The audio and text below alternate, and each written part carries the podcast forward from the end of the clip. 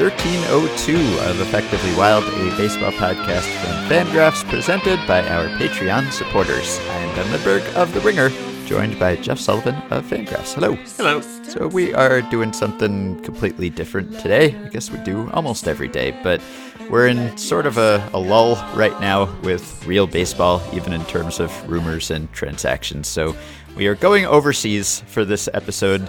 We are going to talk about Finnish baseball. Finnish baseball, also known as Pesapallo, and I have to thank listener Junis Lukanen, who I hope I'm not terribly mispronouncing, a Finnish fan of the podcast, who emailed us this summer to say, subject line, we have Finnish baseball and it's weird.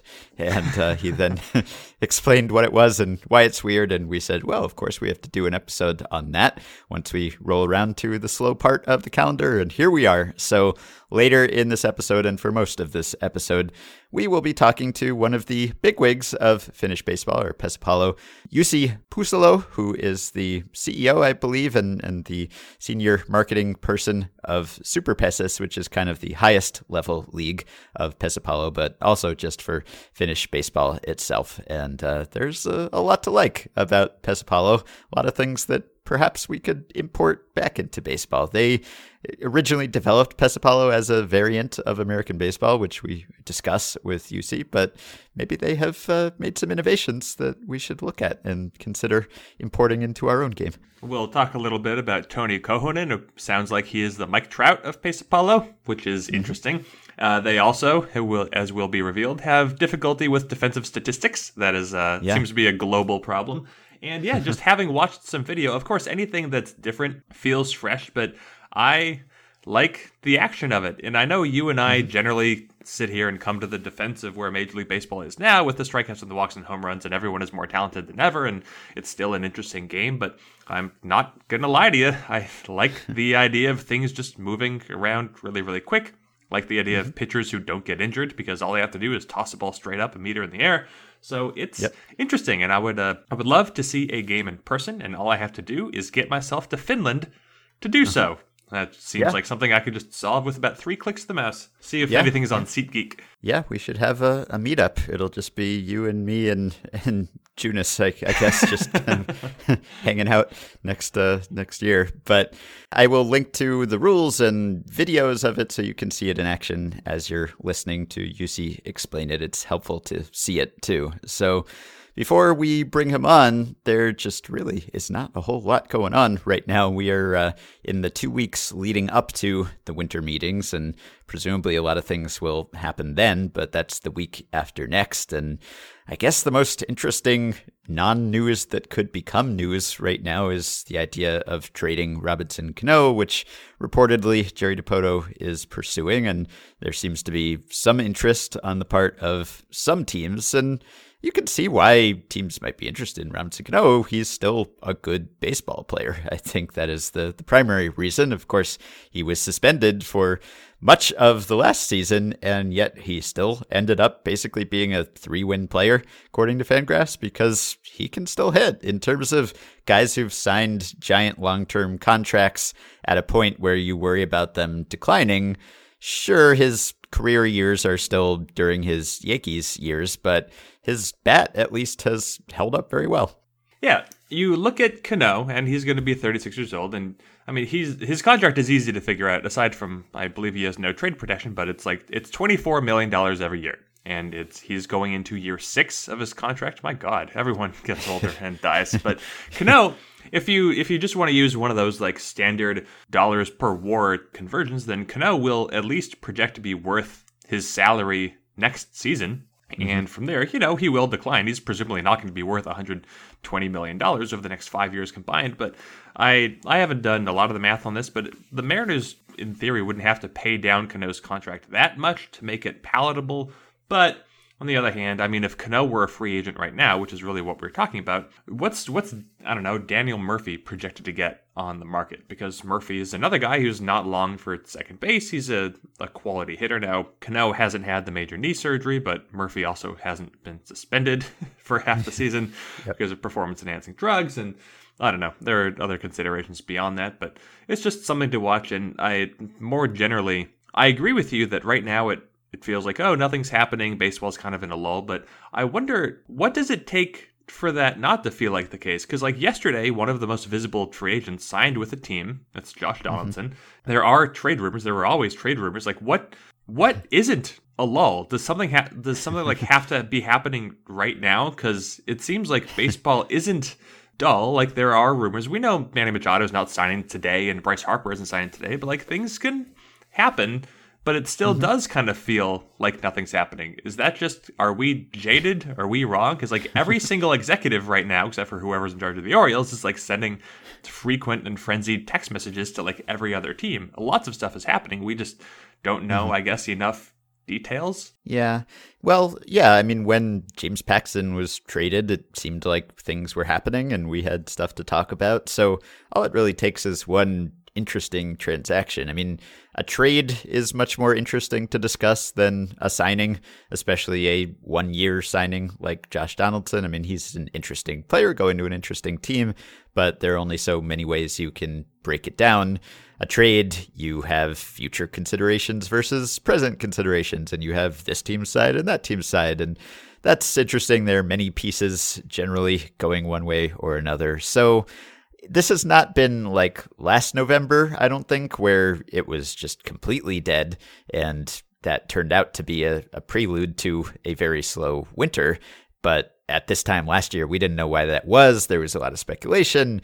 Is it just free agency is dying? Is it Ohtani and Giancarlo Stanton holding up the market? I remember writing an article almost exactly a year ago about how last November was like the slowest November in terms of transactions that we'd ever seen in the free agency era. And things didn't pick up a whole lot more from there, but it's been better this year, I think. We've seen some signings, we've seen some trades, but I don't know, other than winter meetings time and the aftermath of that when there's like a flurry of transactions, the off season is slow. It's the off season. so this is uh, when we talk about Twilight and Pesapallo. It'll be interesting because we know who at least we we think we know who the best teams are. Like because of the the tiers, the hierarchy of, of Major League Baseball. And I think this might have been the thesis of like Dave Cameron's last post at Fangraphs that yeah. the offseason is altered a little bit because we have like clear worst teams and clear best teams.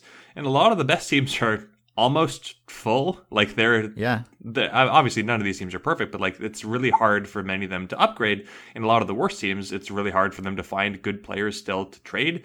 And if you were a mm-hmm. team somewhere in the middle, a team maybe a little worse than the Braves, but even similar to the Braves, like you were a little less incentivized to want to spend a lot to get better because you were unlikely to get as good as the best team. So it's just this interesting market dynamic where, like, I know the Mariners have made some trades, but like the Mariners are one of those teams in the middle.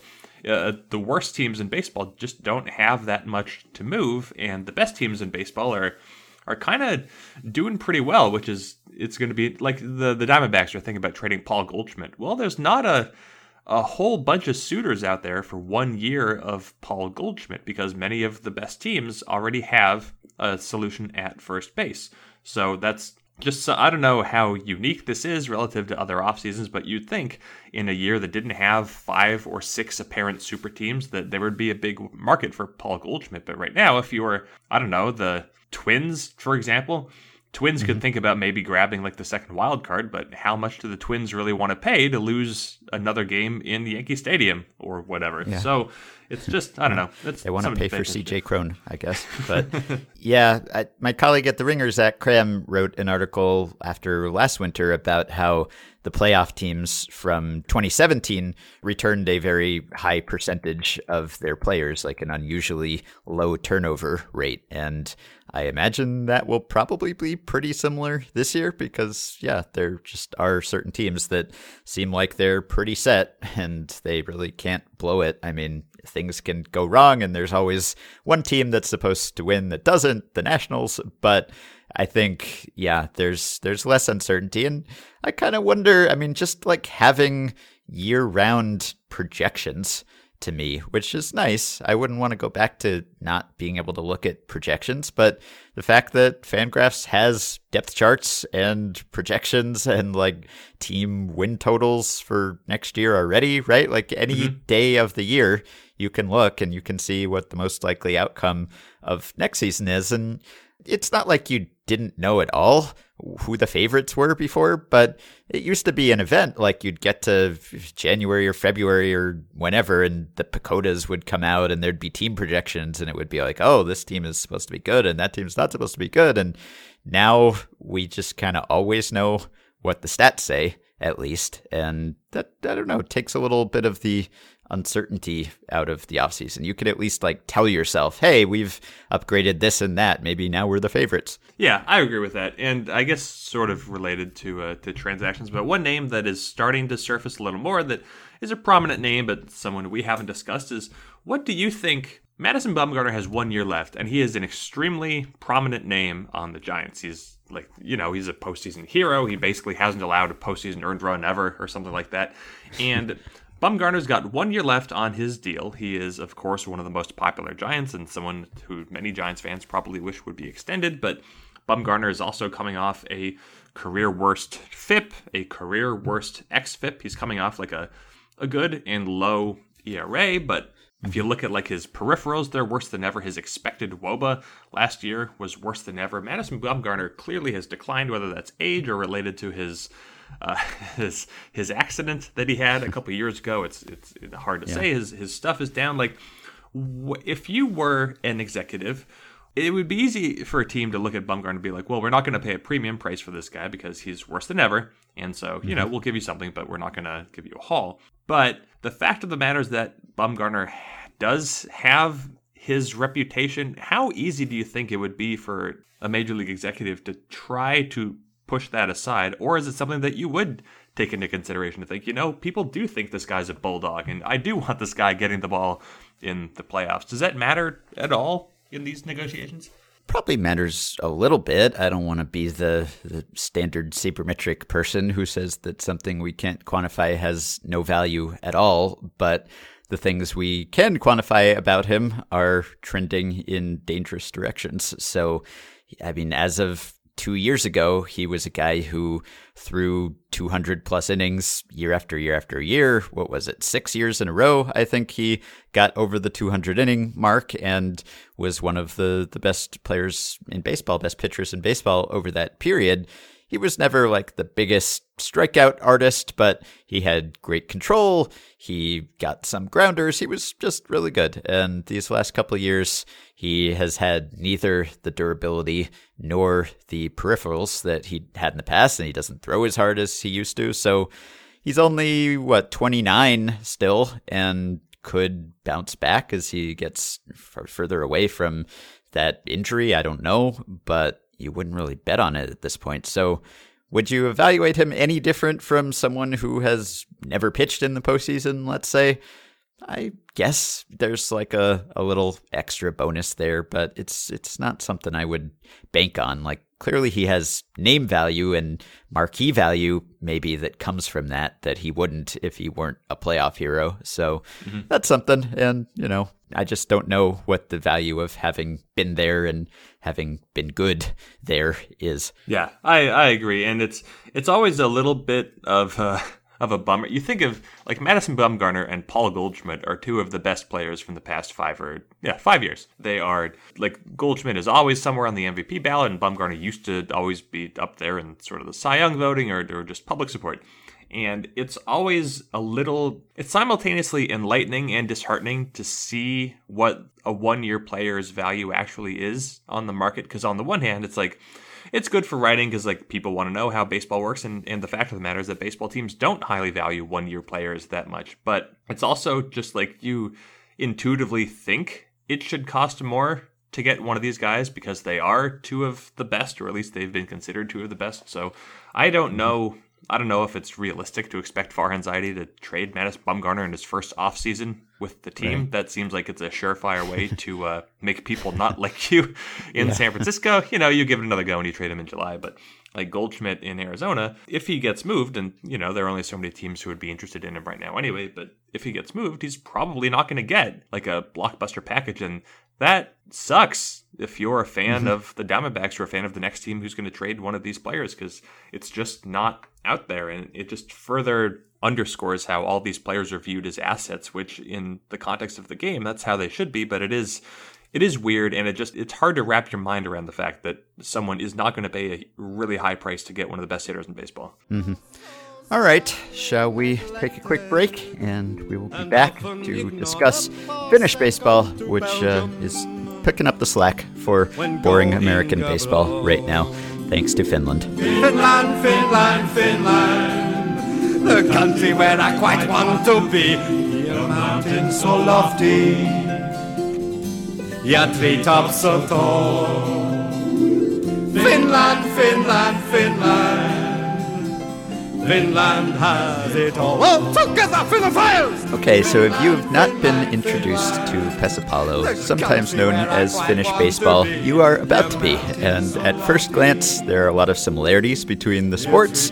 One team is trying to score more runs than the other team. There are innings, there are three outs and three strikes, there are nine players on the field batters hitting a ball and running around the bases, fielders trying to catch the ball and throw to bases to retire the runners sounds very similar, but there are a lot of departures from there.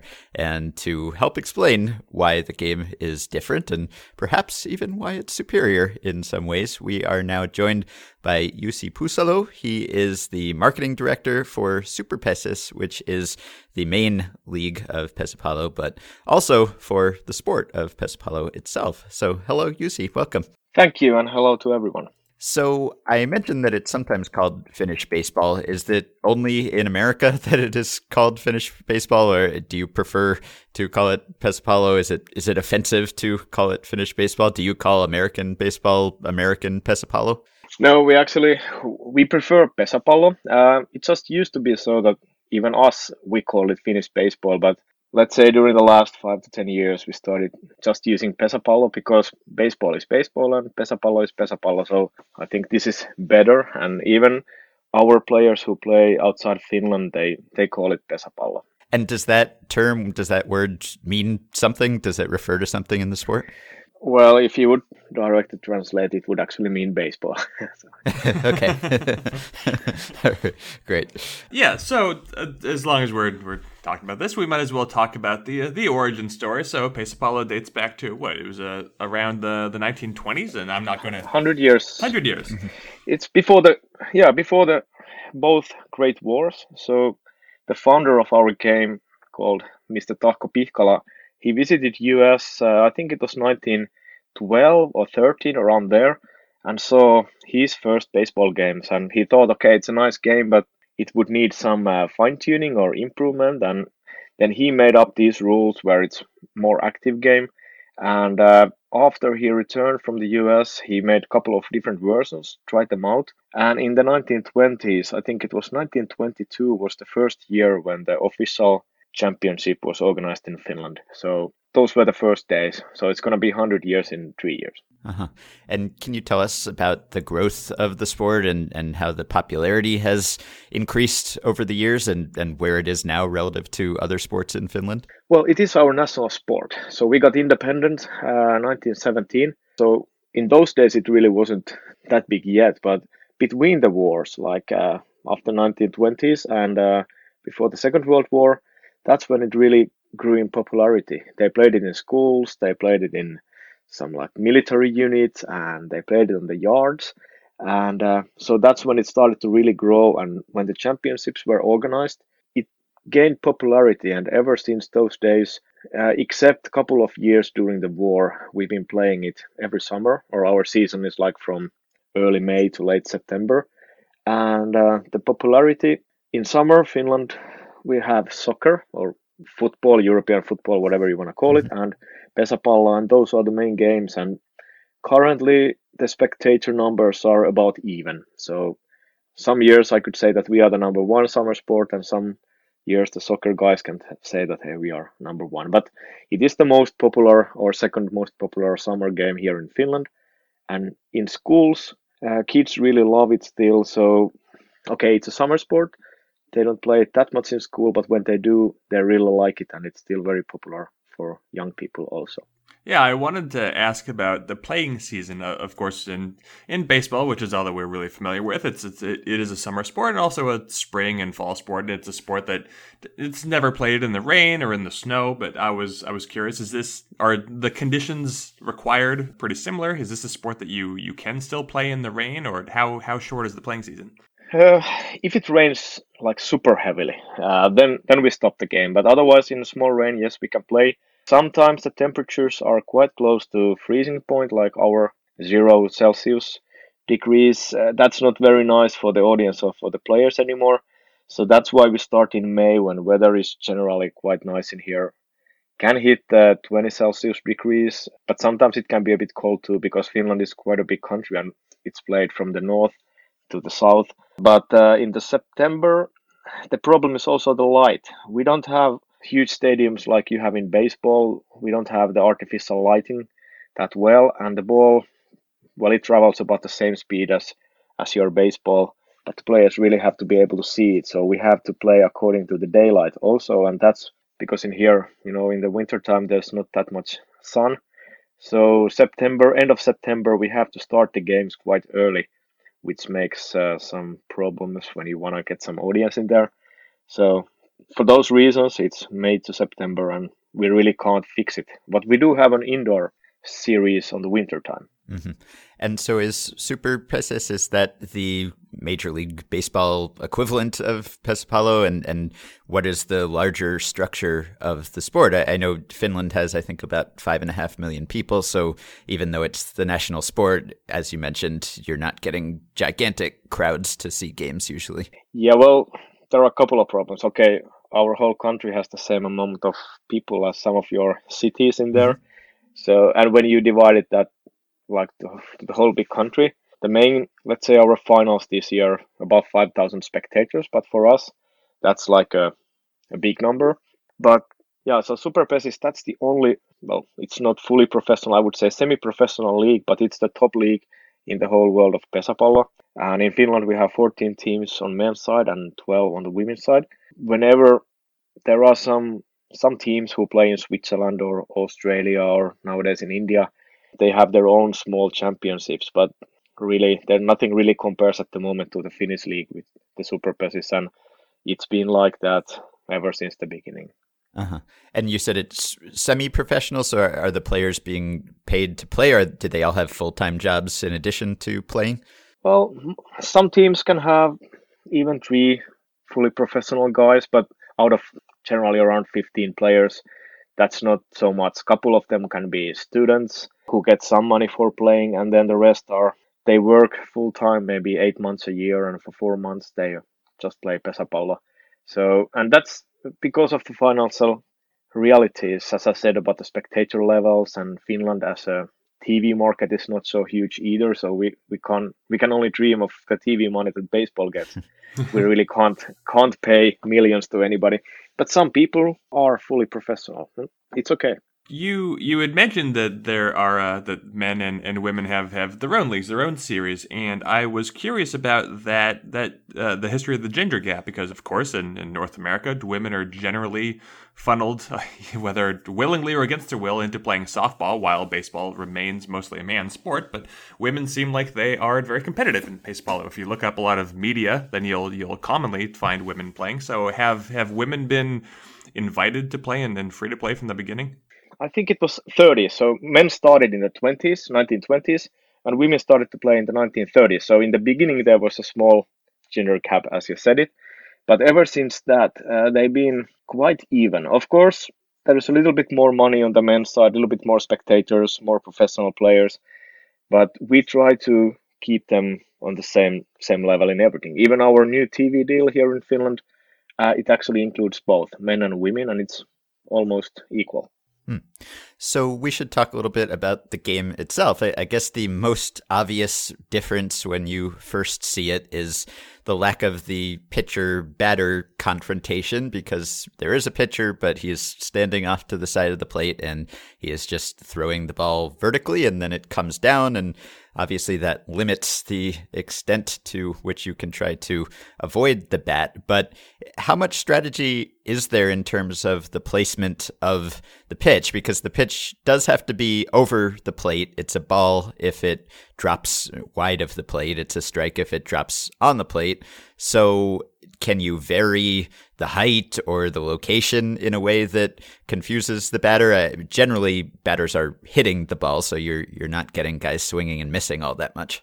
Yes. So okay, it might seem for baseball fans, it might seem obvious that hey, there is no tactics involved in that, but for sure there is. Mm-hmm. And yeah, you can vary the height, you can vary the placement if you are able to do it, and you can also do some tactical how do you call it balls like so that it's not uh, on the plate mm. so depending on the situation on the field where the runners are how well the pitcher knows the batter like if you know that this batter almost always tries to hit a certain certain kind of swing with his bat you can try to always pitch the worst possible pitch for that kind of batting so there still is the duel between pitcher and batter but for the audience i would say the most important thing is that almost always the batter is able to hit the ball. But if the pitcher is very good, the ball doesn't go where the batter wanted it to go, but at least there is action. If I'm understanding correctly, one of the rules is that before there are three strikes on the batter, the batter can hit the ball into fair territory, but he doesn't have to run on that play. So, how commonly does that happen that, that the batsman will hit the ball between the boundaries, but then decide, I'm going to take my chances and, and try to hit another fair ball instead? It depends. Uh, if there are runners on the any of the bases, they don't have to go either. As I know that in baseball, if you hit the ball, everybody runs. But in our game, or not always, but pretty often. But in our game, depends on the situation. Let's say that on the second base, the fastest runner of the team is there. On the first base is a very slow guy, and on the first bat, the guy hits a nice hit so that the fastest guy can go to the third base. He does that successfully, gets there, but the next two strikes he might want to use for a very, very high ball so that he and the other slow guy just go to the next base safely. Somebody catches the ball from the air and they are they are taken out of bases, but they are not out. So the team strategy, of course, is to keep the fastest runners on the bases and the strongest batters uh, batting them home. So it can vary depending on the players, on the situation. But if there's an empty field uh, and you hit the ball and it's a nice nice strike, you pretty much start running then. Uh-huh. Unless it was so bad that you know that you're not going to make it to the first base, then you just stay stay next to the plate. Uh-huh.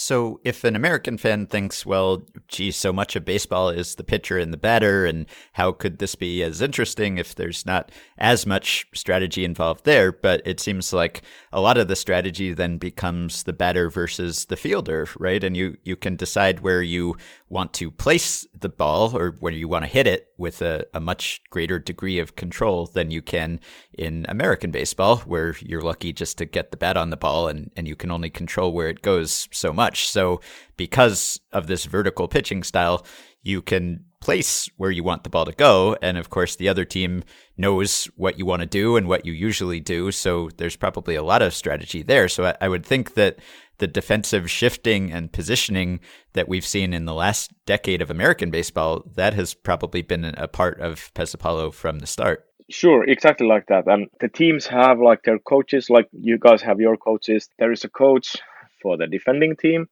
and depending on the situation, they might have signs and uh, try to tell, hey, now we make this, and for this batter, we do the other way around. And of course, the team who is batting, they have the same thing, like you mentioned, that they pretty much try to do what the others are not expecting. And uh, that's why in Pesapallo, the defending team players actually get a very lot of movement or they really have to run on the field too. Like not just standing there and waiting if somebody can hit the ball, but making their defensive positions can actually change even just before the strike. So as long as we're covering some of the basics, let's just go over what would you say is about the the average an average score of a game and an average time of, of game from start to finish? It's about two hours and 15 minutes is the average time on the men's side. That includes a break, which is about 18 minutes at the moment. And uh, the score this year was actually quite good. We had very good weather, which makes the ball travels faster. So about 18 points, which means that 18 runners got to the home base mm-hmm. in total. So it can be nine, nine, uh, nine, or whatever it is then. But that's about the number of runs that you normally get. And the field is a, a artificial turf and, and very short, and then there's a layer of sand over it. How is the ball compared to the American baseball? Men's pesapallo ball is 20 grams heavier, and women's is actually exactly the same weight as baseball.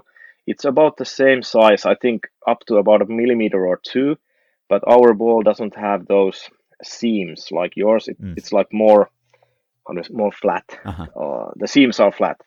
Uh, and it's a little bit harder, uh, the men's ball, but they bounce still quite well out of the artificial sand turf. So we can use uh, techniques where you hit the ball from above if you are a tall batter uh, and make it bounce from the from the field so that the catchers really have to run run after the ball. So if you if the batsman hits the ball on the fly beyond the field, that in baseball that would be a home run, but in baseball that is a foul ball. What uh, what happens if a batter hits the ball and it bounces fair and then rolls beyond the boundary? Well, that's the the way in our game to get the home run. So hmm. you try to hit the corners of the field so that the defenders cannot catch the ball so that it rolls away. But the main thing is that no matter how strong you are, you really can't make a home run unless you also have the technique to place the ball where you want it. And that's the main thing in our game. That you don't have to be a huge, uh, strong guy. You can be a smaller one with very good technique, hit the first uh, the corner behind the second base, for example, and make the ball roll away from there. And if you're a fast runner, that's then the home run. Uh-huh.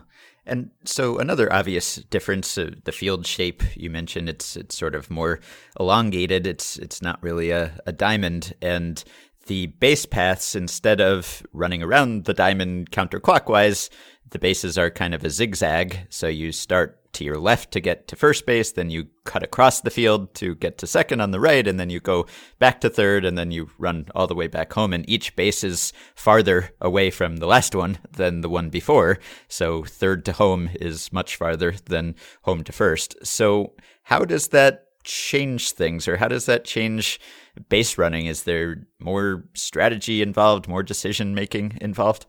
Sure, and but also I would say that it makes a lot of you have to really put a lot of emphasis on the speed of your players mm. or the whole team actually. So a slow player in Pesapallo, unless you are a super good batter, there is no place for you. So everybody has to be able to run those distances between the bases very very fast because our players can throw the ball almost the same speeds as your uh, pitchers. Mm-hmm. So so when they catch the ball, you really don't have much time to hit the next base. Uh-huh.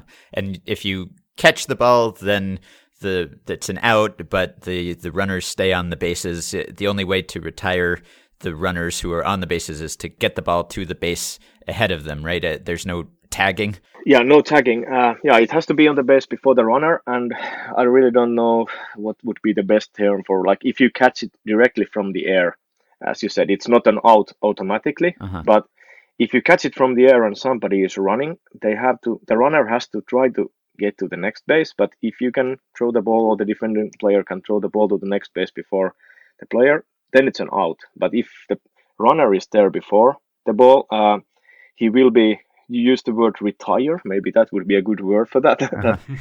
he's taking out of. He's no more a runner, but it's not an out. Uh-huh. Okay.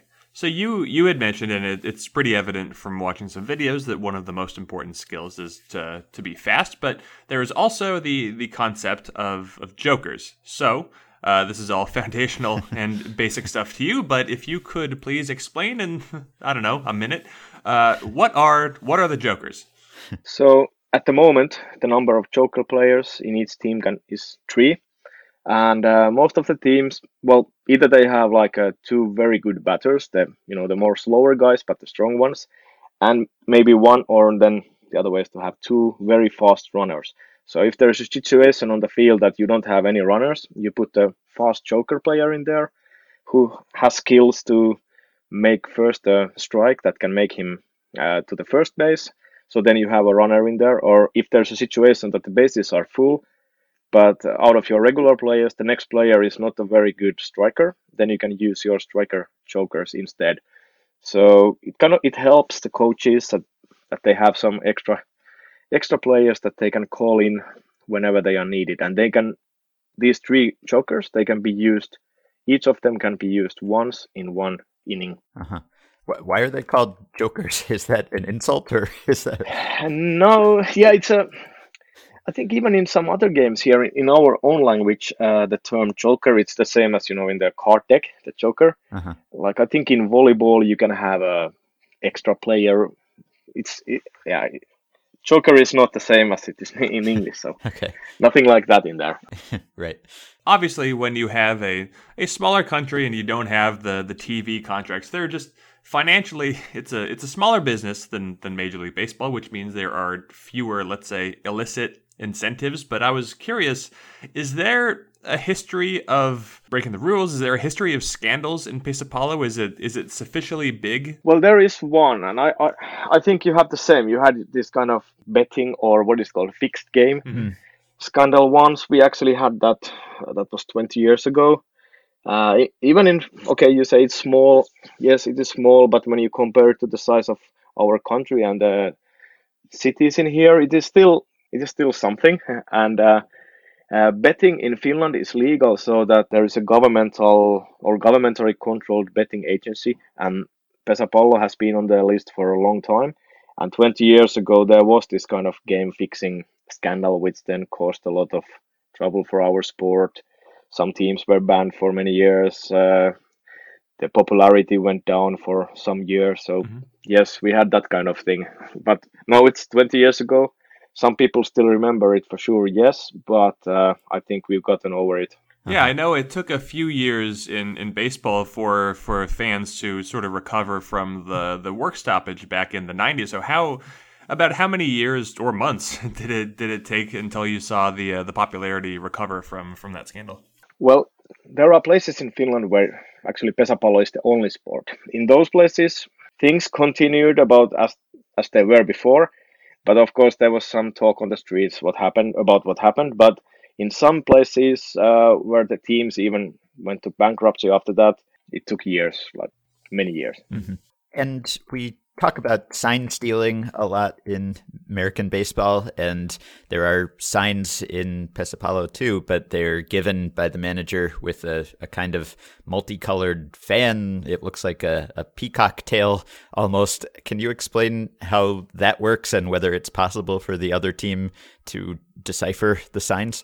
Well, for sure, we try. I, I also well now now I only play on the hobby level, but when I used to play myself too, of course that's a you try to do it, you try to read it, but there are so many variety on how to use it that it's almost impossible. But what you do with that is that you just can't shout to the runner on the second base that hey, now on the second strike we're gonna do it's called a bunt when you do the short one.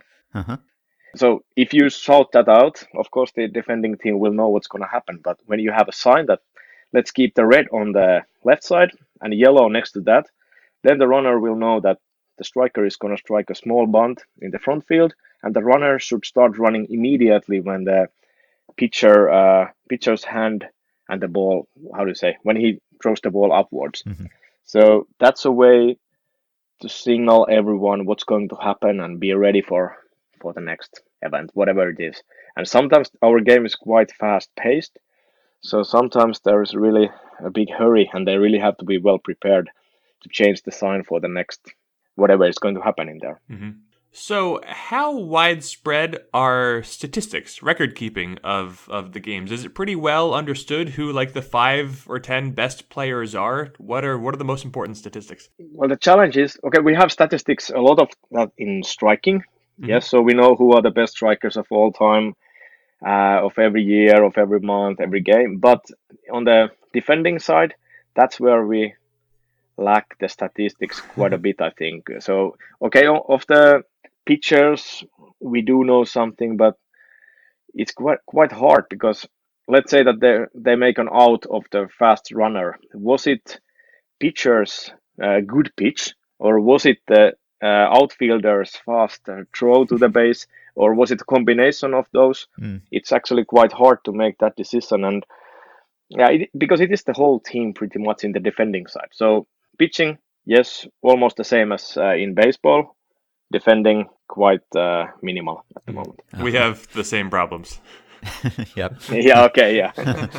Is there uh, like a Babe Ruth of Pesapallo, like a clearly the the best player of all time?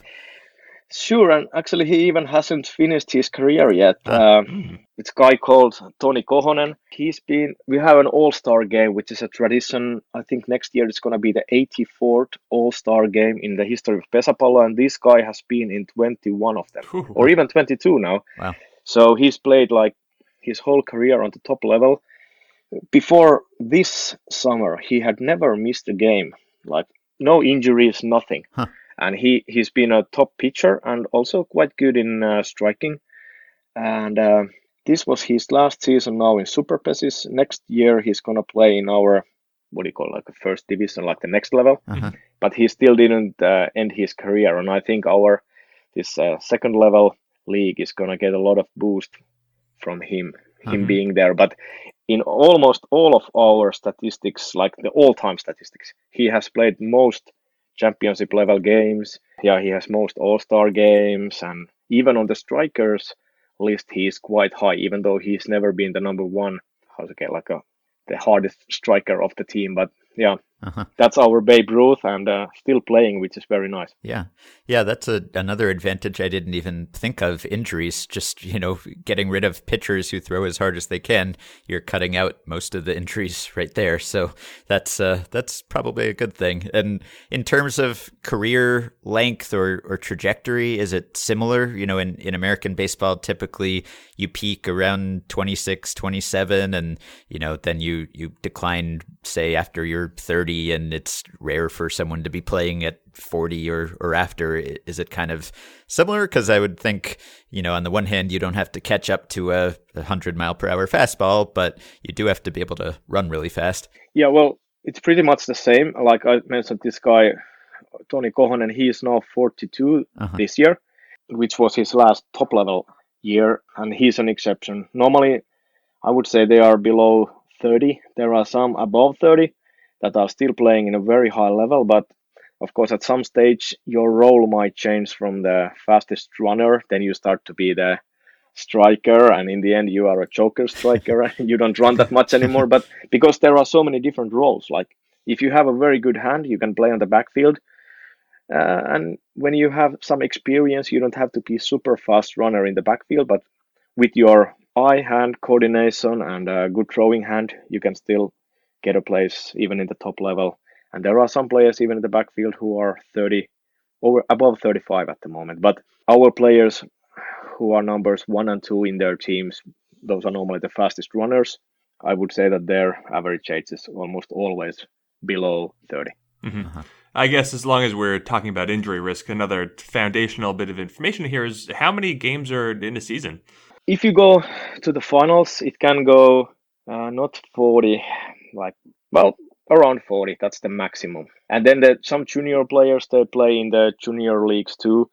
So there are some individual players even at the top level who play this maximum 40 games plus maybe another 25 in the junior league. Uh-huh well, I guess one of the, the big advantages from a spectator perspective, not only the shorter games, two hours and 15 minutes or so, but also just the amount of action. And that's the most common complaint about baseball these days is the three true outcomes, the home runs, the walks, and the strikeouts, now make up more than a third of plays. And in Pesapallo, there are strikeouts, there are walks, there are home runs, but they are all much, much rarer. If you if you added them all together, I would imagine it would still be a, a very small minority of, of all the plays. And even the home runs are you know technically in play you can chase after them. So there's just a, a lot less standing around and everyone is running all over the place all the time. So it seems like a, a very fun spectator experience. There there aren't really any times i guess to to take a break and and look at your phone or something which is maybe why there is a break built into the game. Sure. Yeah you're absolutely right and that's what we are proud about but there are some breaks like after three outs when the teams change the defensive positions and the striking positions. That's where we normally have like about the one minute. So if I'm in the audience, that's when I check the games, uh, the other games around Finland and check the scores. but then when the game starts again, it's gonna be like five to ten minutes that you just watch because, as you said, defending team is moving. The runners who are on the field, even if you hit a very good hit and you can make the home run, you really can't walk. You always have to run because the defending team can get the ball sometimes from the river. We have uh, fields that are on an island, and if they get it from the river and they throw it to the third base before the runner, it can still be an out. uh, that's good. Yeah, we need to bring that to baseball. So yeah. at a at the Super Pesis level, are there are there transactions between teams? Are there trades? Is there free agency? Can players move around?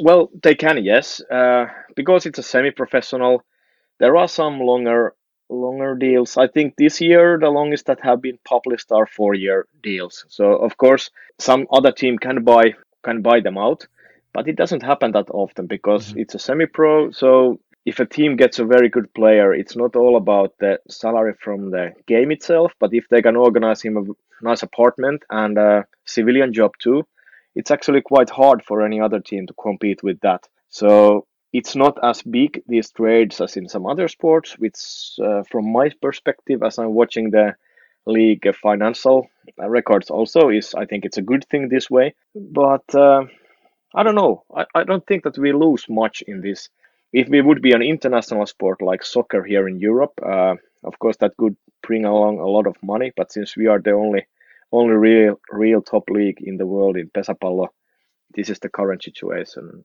Uh-huh. I don't know. I'm happy with this. Yeah. Is there any American baseball played in Finland, and do people pay any attention to American baseball in the major leagues there?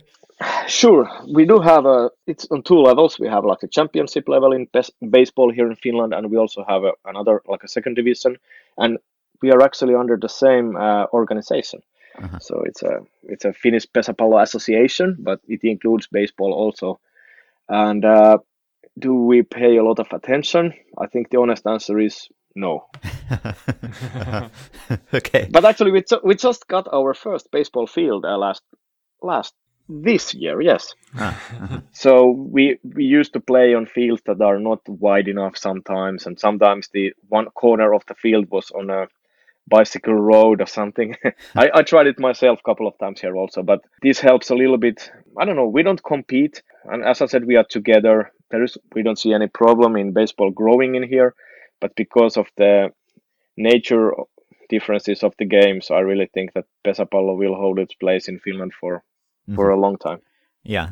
And there's only been one Finnish born uh, American major leaguer, John Michaelson, who uh, was a pitcher for two games in 1921 with the White Sox. And I know that there have been some American baseball scouts who have started going to Pesäpallo games and have shown some interest there. And I don't know whether Pesäpallo players are interested in potentially playing baseball if a, a scout wanted to sign one, but has there been any signing there? Has there been progress toward maybe teams being interested in Pesapallo players? And, and what do you think would be the most interesting quality to an American scout or, or the most interesting type of player? Well, I've been I was involved. There was a New York Yankees scout here maybe four years ago, three years ago. Mm-hmm. I was actually helping as a translator because some of our players, the younger ones, they were either afraid to speak English or thought that they can't speak English. And I remember uh, translating the discussion between the Yankee scout, and it was our rookie of the year, a huh. uh, very good uh, player from uh, our team, Kankaanpää. And I remember the the guy said to this Finnish young boy that, "Do you know what is the minimum salary in baseball?" and then whatever it is, six hundred thousand or something. Okay. And then, oh well, that sounds high. And then, he, would you be interested in leaving? And then he said, "I'd rather be." A top player here in Finland than an average player in the US uh-huh. because and also because all my friends are here. Yeah, sure. so, so it's nobody really has it as a dream in here, and I, am I have to be proud of that as a mm-hmm. from my current position that there's really not about not much of a talk about that because they love our game. Uh, it's as I said, there are many things that make our game like much more interesting for the players too. If you only talk about money, then of course you would probably aim for for the Major League Baseball. But our players, the best quality, what the Yankee scout also said, is the the throwing hands because mm. almost every player in our team, unless you are the joker striker, can throw as fast as yours your uh, pitchers. But yeah. they don't know the curveballs and those. But just what do you call it? You call it fastball, right? When you uh-huh. just throw in that, they really don't lose to anybody. Yeah, I guess you need seams on the ball to, to yeah, throw Yeah, to do that. Yeah, yeah, yeah. yeah. But they never practice it either. So, right. and of course, they can catch the balls as, as your players. The, the throwing hands are super good, and they are, I would say, much faster than an average baseball player. So those qualities would be there. And uh, even myself, I never played on the top level, but I played Pesäpallo for over 25 years. I when I've been you know, training for baseball, for me, it's been quite easy to hit those balls when, of course, it's not a pro level pitcher. But I know some other guys who have a long history of pesäpallo, but for them, it's very, very hard to hit the ball when it comes towards you, like in baseball. So I mm-hmm. think that's something that's individual and up to training. That for some people, it could be easy to hit that ball too. For some, it's very difficult. So Ben mentioned before that one of the complaints about baseball in, in North America is that it's it's too slow. There are too many walks, too many strikeouts, too many home runs. Uh, I was curious. You mentioned that Pesäpallo is it remains uh, popular among younger people. Are there general complaints? Are there common complaints people have about the game rules they want to see changed? Any anything that's evolved or, or gotten worse, maybe over the previous decades in terms of entertainment? Mm, well, we used to play like you know that it was nine pairs of innings or however you call it, nine innings each. Mm-hmm. Uh, but because if it happens then that one team gets 20 runs on the first inning, and the game is kind of over and there's nothing to do for the next eight ones. So we changed that some uh, 25 years ago, I would say, or 30, so that we play four innings, which is the first half, four innings the second half. If one team wins them both, okay, that's three points for them. If they are even, they play an extra inning, which decides who gets two and who gets one point. And if it's uh, one inning won by one team and the other inning is even, then the winning team gets two points. So this was a big change in our rules that we made and actually helped everyone, helped the audience, helped the betting companies, and I think also for the players because then you really, even if you lose the first set, you really haven't lost anything. Mm. Only one point, of course, but that, that's it. Uh huh. Yeah, and uh, there's also a, I guess, an inning can end or a half inning can end if the batting team does not score two runs, right? They have to score at least two runs yes, to keep yes. going. Yeah. Yeah. Uh-huh. And uh, have there been a lot of evolutions in the strategy or in the scoring? You know, in, in baseball, you can't really compare baseball in the 1960s to baseball in the 1990s. You have to adjust all the stats because it will be a high scoring era and then a low scoring era. And there are certain strategies, you know, bunting was very common before and now it's not common. Is there a lot of change in that way also? Uh, of course, in the strategy, and even we have been uh, increasing the size of the field mm. during the history because the players started to be faster, and uh, ah, uh-huh. Uh, so there we have made some adjustments. Yes, but during the last, I would say this millennium, it's like 18 years, the average number of uh, runs has been about the same. Like as I said, this was a good summer maybe two runs higher than the average, but still, if that's the variety, is only like two or three runs during the last 20 years, it's not a huge difference. Mm-hmm. And in the women's side, it's about the same. So for the last 25 to 30 years, it's been quite quite similar. Before that, when they played on the old system, like nine innings, I think you really can't compare those with the current ones. So the last thing I, wanted to ask is kind of a basic question. It's uh, more pertinent to you. How often do you do an interview like this? How often does somebody from North America decide, "Oh, we we just heard about Pesäpallo and we want to learn about it"? How often do you have this conversation? Uh, only about one or two times a year, and it's also from Japan. I think my last guest uh, there was a Japanese baseball journalist visiting Finland uh, some months ago now, and uh, sometimes it's been the New York Times, Wall Street Journal have been sending their people. NBC mm-hmm. has been contacting us. So, uh, as I said, one or two times a year. That's about it. And but we also actually we have some fans who really follow Pesäpallo or, or the top level Super Pesis. Uh, but they use Twitter, they use our web streams, like all the games are streamed live. So you can really, if you want and you are really super interested, you can actually follow it from the US also. And it's been fun to see the small fan base grow growing there also. Yeah.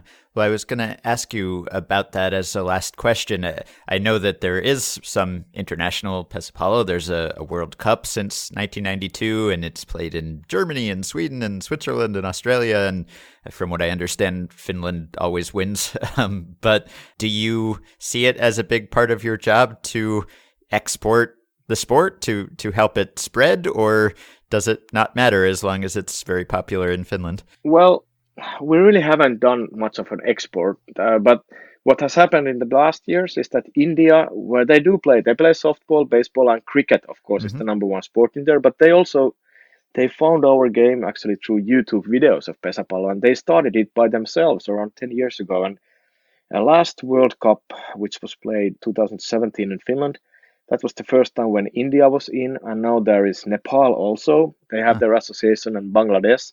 So those cricket countries have started to play Pesäpallo and that's been a project where I've been involved from the start and that's the only thing that I really kind of feel that we have to do because if we miss this opportunity, you know, 1 billion players in India, yeah. That's something where we have put some some real effort and we're going to do more. I think my next trip to India is in uh, one and a half months again and the next World Cup is going to be in exactly one year in Pune, India and that's the first time the World Cup is going to be played in that part of the world. So, uh-huh. not not much of an export effort, but for these Indians who really have needed help, we've been helping them in referee coaching and trainer coaching and uh, whatever, drawing the fields on any sand field, just basic stuff and giving them some equipment. That's what we've been doing, but we really don't have an department who is responsible of the export. It's just I see a couple of us who do that for small part of our job and uh-huh. also for fun. It's been really, really nice to see the game growing there. Uh huh. Oh, one more thing I wanted to ask. If you watch, another thing that stands out is that the whole batting team stands around the, the plate. And, you know, when they're not hitting, they're just standing there watching what's happening. There's no dugout where everyone goes. So, what are all of the other batters doing? Are, are I read that they, they heckle the pitcher? That's, yeah, that's one, one role. But I would say in almost every team that all of the guys, like 12 of them, they have a role. Somebody is helping a runner. They have hmm. signs, like they can show with their hand that how close the next defender is to them, that can they steal from the base, how much they can steal safely. Some of them are watching the pitcher and trying to see what's coming up, or if, if it's going to be a, a ball, they can shout and help because they're going to be a decision made that if it's a little bit out of the plate, you still hit mm-hmm. it but everybody has to know, and that's where we use the sign for. But I would say that almost every one of them has a role, and uh, it's a team sport, so you really need it. You need all those eyes on the game. Mm-hmm. Okay, and if our listeners want to get involved and check it out and watch from afar, what's the best way for them to do that? A website or Twitter account or YouTube account? Yeah, well, it's Super Pesis, and uh, you can find us from Instagram, Twitter, Facebook for sure. Uh, website is superpesis.fi. And from there, once the season now starts in May, and okay, our winter season starts in February, you can find links to our streams from there. And uh, some of the games are under or behind the paywall, of course, but I think uh, we actually we do have uh, like people who pay for that in the US. So you are welcome to do that too. It's not very expensive, but that's the best way to watch the games live. But unfortunately, most of the material is in Finnish, so uh-huh. just use Google Translator. right. Okay. Well, thank you very much for coming on and explaining it to us. No problem. And uh, if you have time next summer, please come and check it out for yourself. Yes, I would like to. All right. Thank yeah. you. Yeah. Bye. Yeah. Thank you.